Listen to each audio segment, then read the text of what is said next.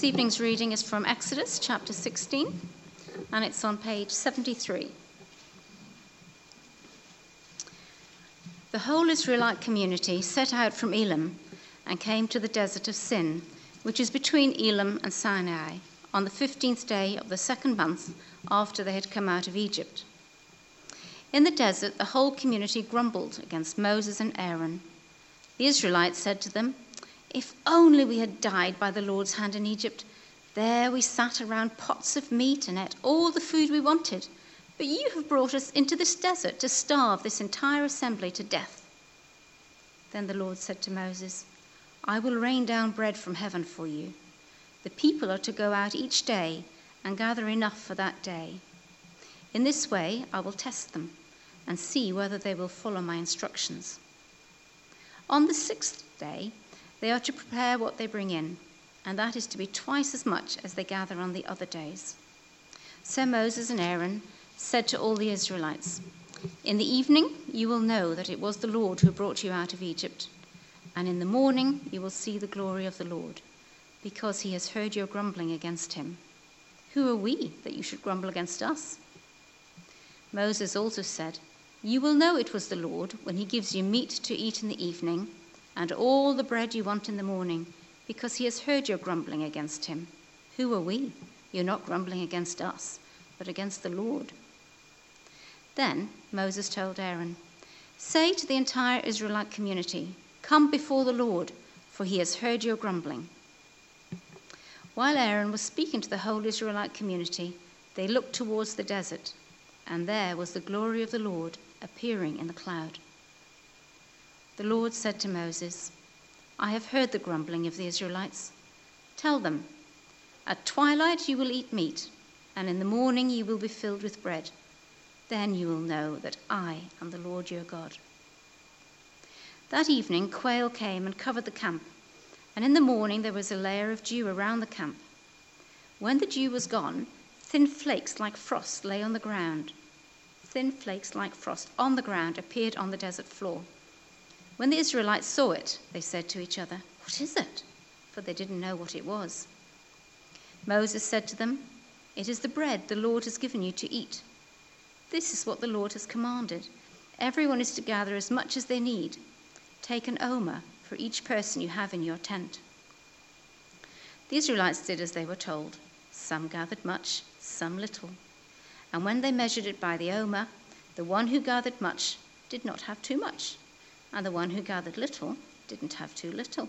Everyone had gathered just as much as they needed. Then Moses said to them, No one is to keep any of it until morning.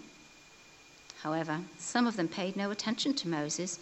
They kept part of it until morning, but it was full of maggots and began to smell. So Moses was angry with them.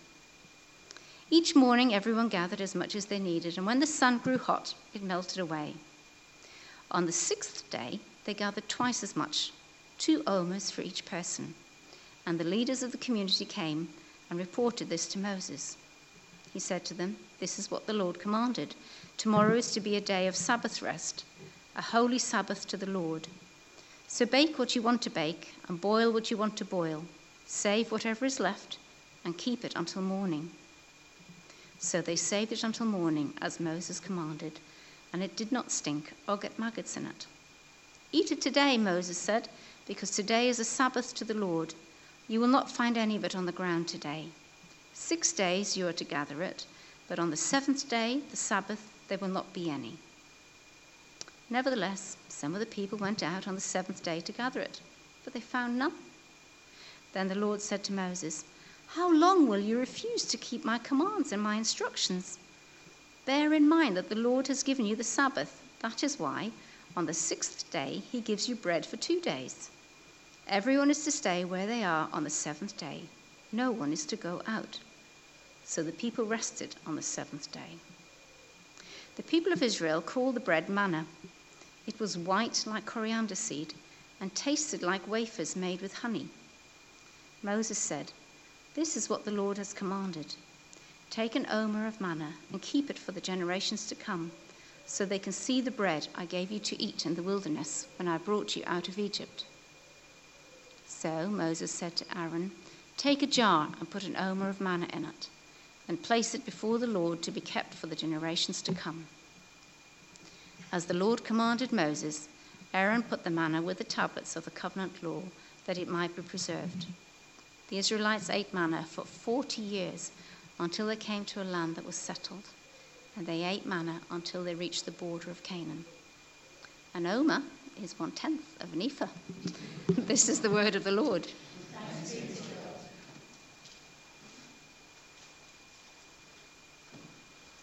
It's always good when your reading concludes with explaining the weights and measures to you, because that's the thing we're really excited about. So, 45 minutes later, you'll have learned a lot more about omers and ephahs. Shall we pray? Heavenly Father, as I speak this evening, I pray that you would speak far louder, that we would hear your word and be challenged, stirred up, and love you more deeply through it. Amen.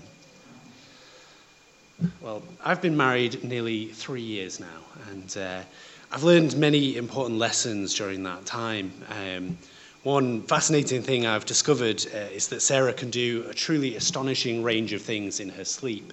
Uh, that can include not just talking, but having full conversations, uh, teaching lessons, uh, and on one particularly memorable occasion, trying to defuse a bomb that she thought someone had put in our washing basket. Uh, that was quite a shock to me uh, at 2 a.m.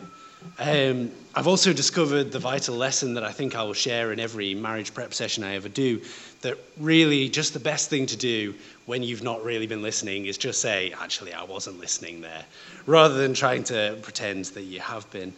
Um, and I've discovered that perhaps surprisingly, the most romantic thing that you can ever do for anyone, or certainly a lot of the time, is just take the bin out and do the dishes. I've learned an awful lot.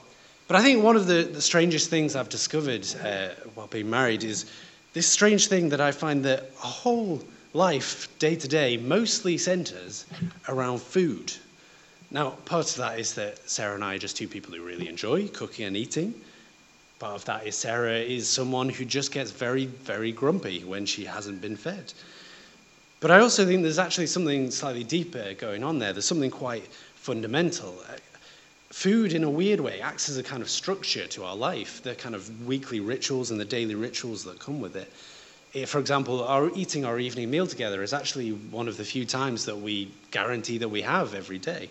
It's where we kind of sit and catch up and find out how the other person is doing. It's really fundamental to how we uh, order ourselves as a household. Um, and also, there's things like the fact that we go out for meals to celebrate special occasions, and, and the fact that, or maybe we'll get ourselves a treat food when we particularly want to cheer ourselves up, or, or the fact that we use food and open our home and cook for people to show hospitality. Food is really actually quite fundamental to how we live our lives. One of the really bizarre things I've noticed since uh, being married, uh, I feel I should stress that before I was married, I was actually very well house trained. I didn't need a wife to kind of whip me into shape. But, but when I find myself home alone now, when Sarah goes away, I, do this strange thing where I go from eating delicious home cooked food that I make myself and that are full of vegetables and, and healthy things like vitamins. And I basically trade all that for a diet that is basically 30 cups of tea a day and nachos eaten straight from the bag. I, I just go back to being some sort of caveman. Um, and I think that, that says something that, that food isn't really just about food. Like I say, it's this fundamental thing. Food is about how we live, it's about how we order ourselves, and even something about our identity. Food is, is fundamentally about relationship. And I think we can learn from that that food really, really does matter, however mundane it might seem. I mention all this because actually our, our passage today is, at its most basic level, about two things it's about relationship and it's about food. So, so, let's look in the passage and explore some of that. So we, we get to this uh, opening statement uh, at the beginning of chapter 16, and it begins with the people grumbling. Uh, without giving too much away about what may come in the rest of this sermon series, this is going to become a running theme for the people of Israel. They've been out of Egypt somewhere, maybe a month and a half, it seems to imply at the beginning, and, and this cry starts to go up. If only we had died by the Lord's hand in Egypt. There we sat around pots of meat and we ate all the food we wanted. But you have brought us out into this desert to starve this entire assembly to death. The Israelites, as a people, are not known for their understatement, it seems. If I were God at this stage, I, I would be very tempted, if, if not to let them die, then to at least let them go hungry for a bit. I, I would be quite vindictive and petty in this situation, just to teach them a lesson. But God doesn't behave that way. Thankfully, God is not like me. God responds straight away. He's going to provide food for this grumbling people, he tells Moses.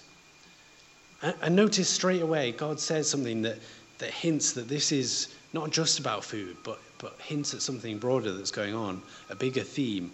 God says to Moses, In this way I will test them and see whether they will follow my instructions. So this isn't just an exercise in, in mass catering for a hungry people. There is something much bigger going on here, something that speaks of the relationship between God and his people. So God does it. He gives his people food. And there's so many fascinating elements to this story. I, we could be here all night looking at each element, but I've tried to boil it down to a few key ones. So, one thing I really find really striking in this passage is this wonderful description of the manna itself, because it just seems so odd. You almost get the sense that whoever's describing this scene can't, can't really get their head around it. They can't explain it properly because they've got nothing else to really compare it to. So, so they come out with these analogies that sort of get you some of the way there. So it's described as appearing on the ground as if from nowhere, and it's a little bit like snowflakes. It's kind of something that appears and is simply on the ground. It melts away in the heat. And it's described as being white like coriander seed, and it tastes like wafers made with honey. You really do get that sense of something that is just beyond explanation. It's, it's clearly important, but they can't quite get their heads around about what it is. And I also, I, I really love this detail that everyone has exactly enough to eat. The one who gathered much did not have too much, and the one who gathered little did not have too little. Everyone had gathered just as much as they needed. And this bread isn't just heavenly in the sense that of its origin, where it's appeared from, but actually it, it seems to be speaking something of the abundance of God's generosity. It's heavenly in the sense that it points to heaven, this kind of satisfying thing where everyone receives exactly what they need. That's another detail that I love that seems really key to this story. And then, as I've mentioned, we have this whole thread that runs through the story of God testing the Israelites, seeing if they can live by his law, live according to his ways.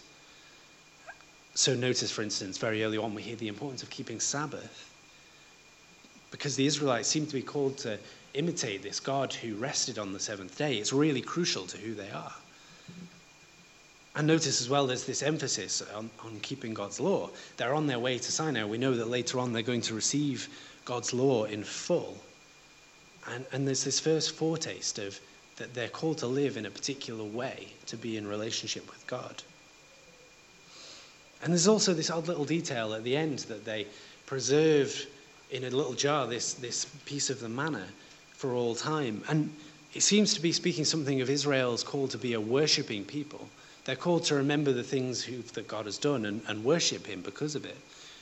it. It seems to be this pointer to, to who Israel is called to be, who, what their relationship with God is meant to be.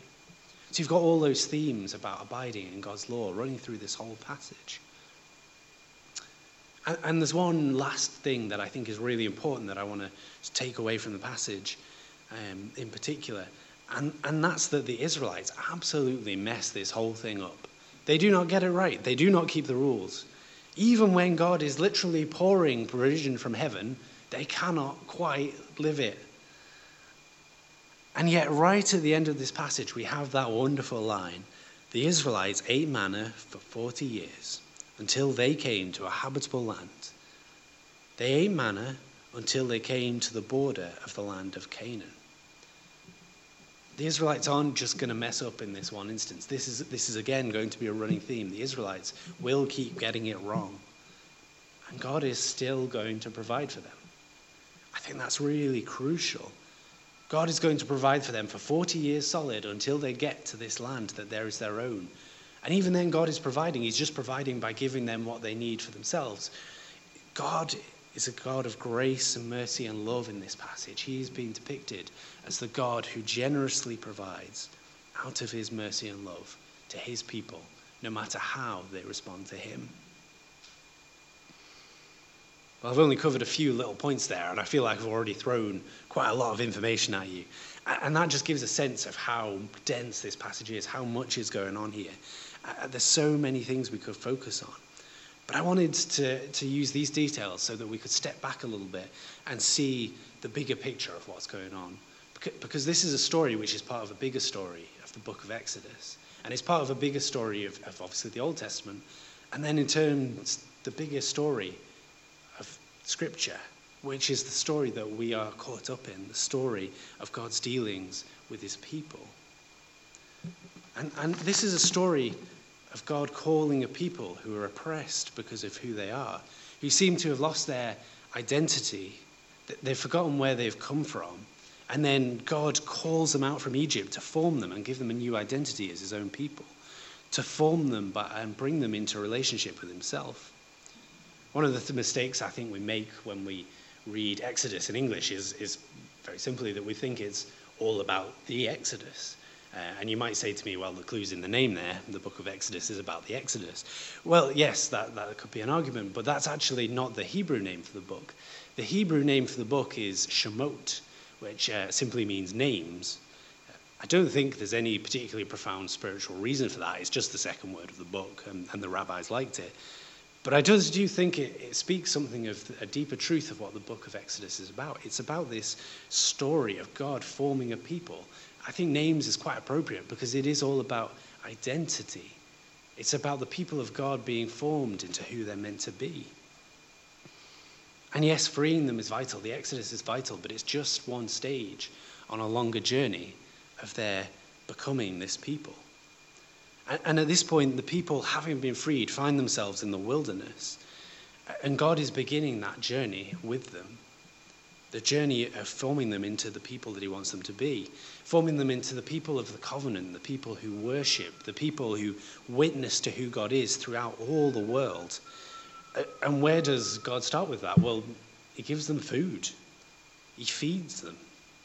He takes them out into the wilderness and then he provides. He gives them an actual heavenly banquet for them to feed where everyone is given enough.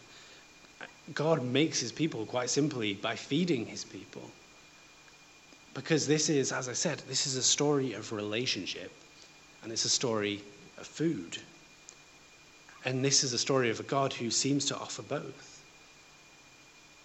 And as I said, this, this story is part of a much bigger story. And that story is played out through the whole Bible.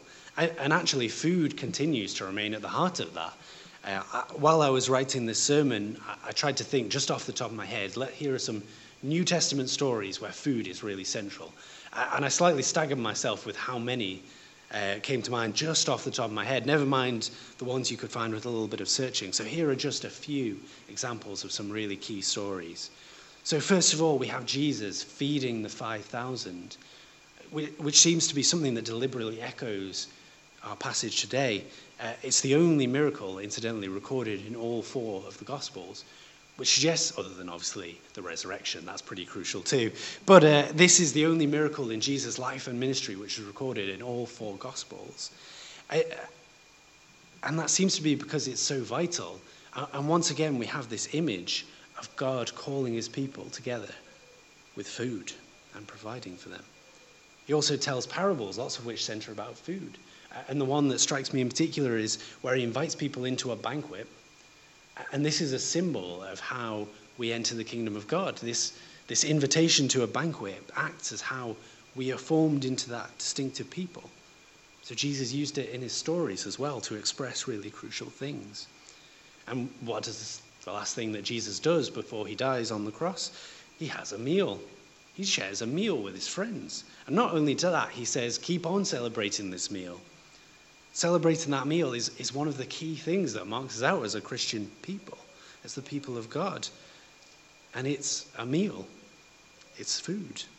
And after the resurrection, we don't hear a great deal about what Jesus does after the resurrection, but I can think of at least two stories that involve food. There's one with the road to Emmaus, Jesus breaking bread to reveal himself, and a second one, which is simply him cooking food on a beach for his friends. Food is really, really crucial to Jesus' ministry. And it doesn't stop with Jesus either. So, straight after the story of Pentecost, where we hear about the Holy Spirit coming, what do we hear that this, the apostles devoted themselves to next? They devoted themselves to teaching, fellowship, to the breaking of bread, and prayer. Because the people of God once again find themselves formed around a table where they eat together. And, and naturally, one of those vital stories in the book of Acts is about Peter receiving this vision that leads him to realize that the, the people of God is not just now confined to Israel, but will include Gentiles, those people who were not descendants of these folk freed from Egypt. And that vision involves food. It's all about food. We have yet another story about people being included into the kingdom of God, people being drawn in to relationship with God through food. It's absolutely central. And these are just the examples that, as I say, I've thought about off the top of my head. I'm sure there are others. And then, above all, tying all these together, we have what all of these are pointing to. We have Jesus, who says, I am the bread that came down from heaven.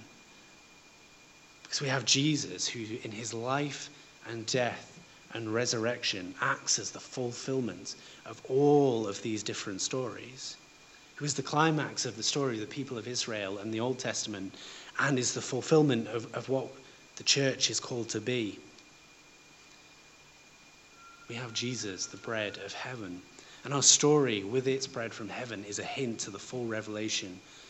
Because what God has planned is not simply to feed his people anymore with a sort of one off shower of wondrous provision, great though that is, but God himself is going to come down from heaven and all who believe in him will receive the bread of life and be formed into his people together to be eternally satisfied, not just temporarily. We are invited to be part of this great story, which is laid out in the Bible, which is played out through meals throughout Scripture and today.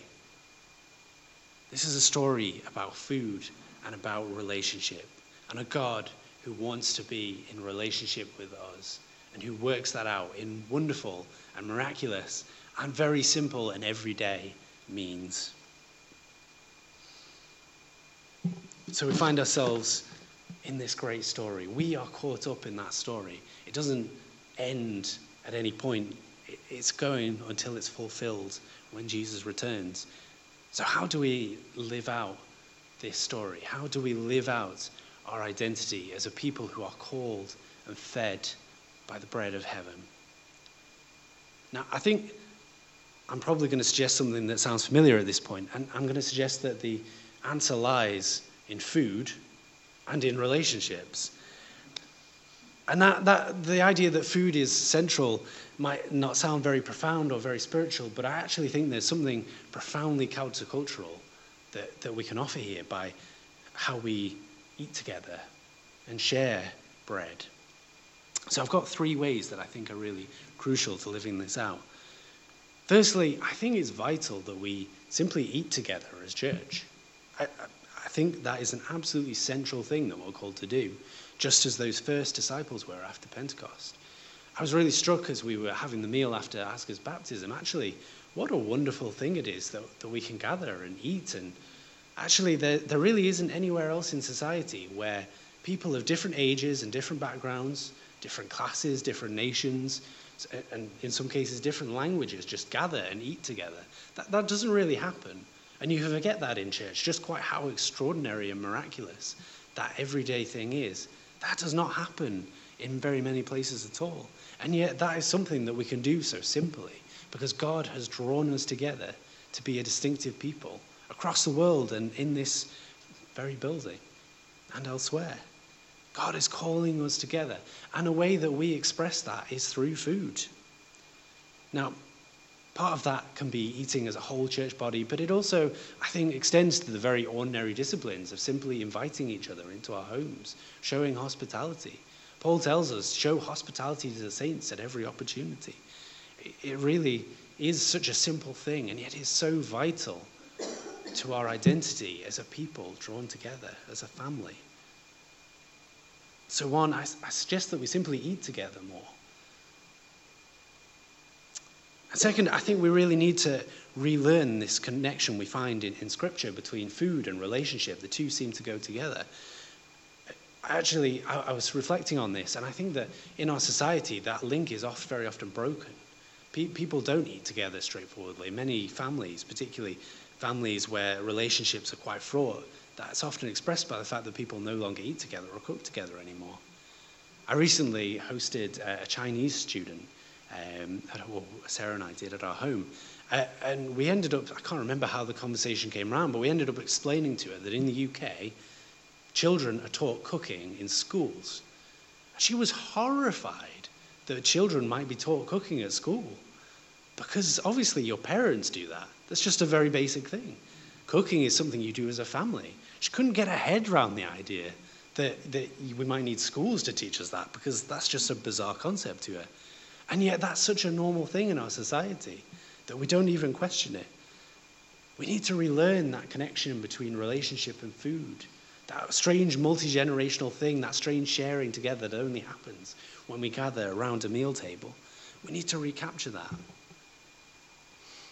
I think we need to recapture that wonderful symbolism we see throughout Scripture, that, that great symbolism of food that God uses over and over again to communicate with us.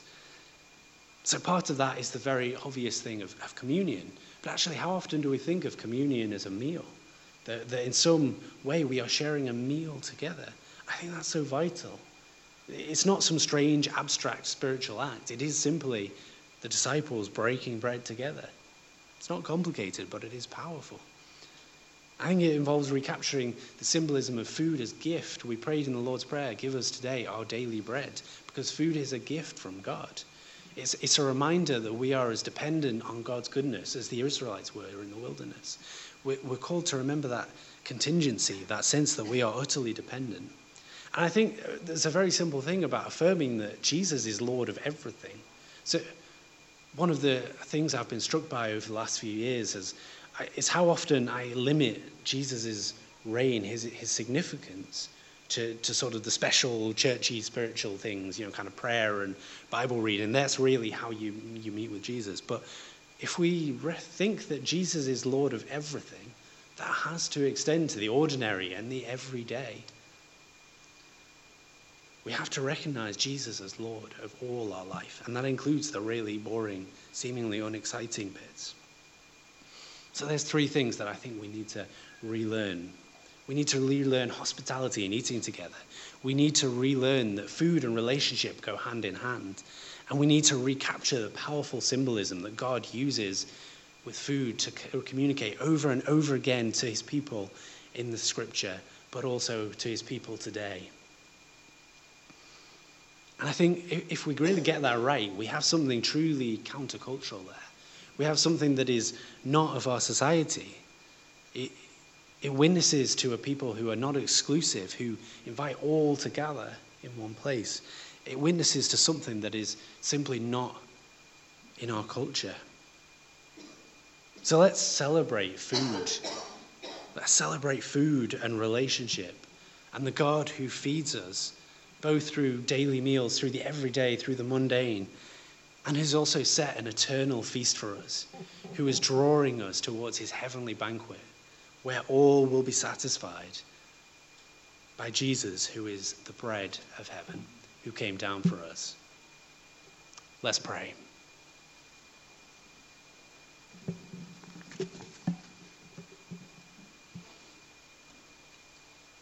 Lord, we thank you for the wonderful riches we find in this passage. We pray that as we go from this place, we will learn what it means to live as your people more and more. And we pray that you would draw us up into that great story told throughout Scripture and help us to live it out every day. Amen.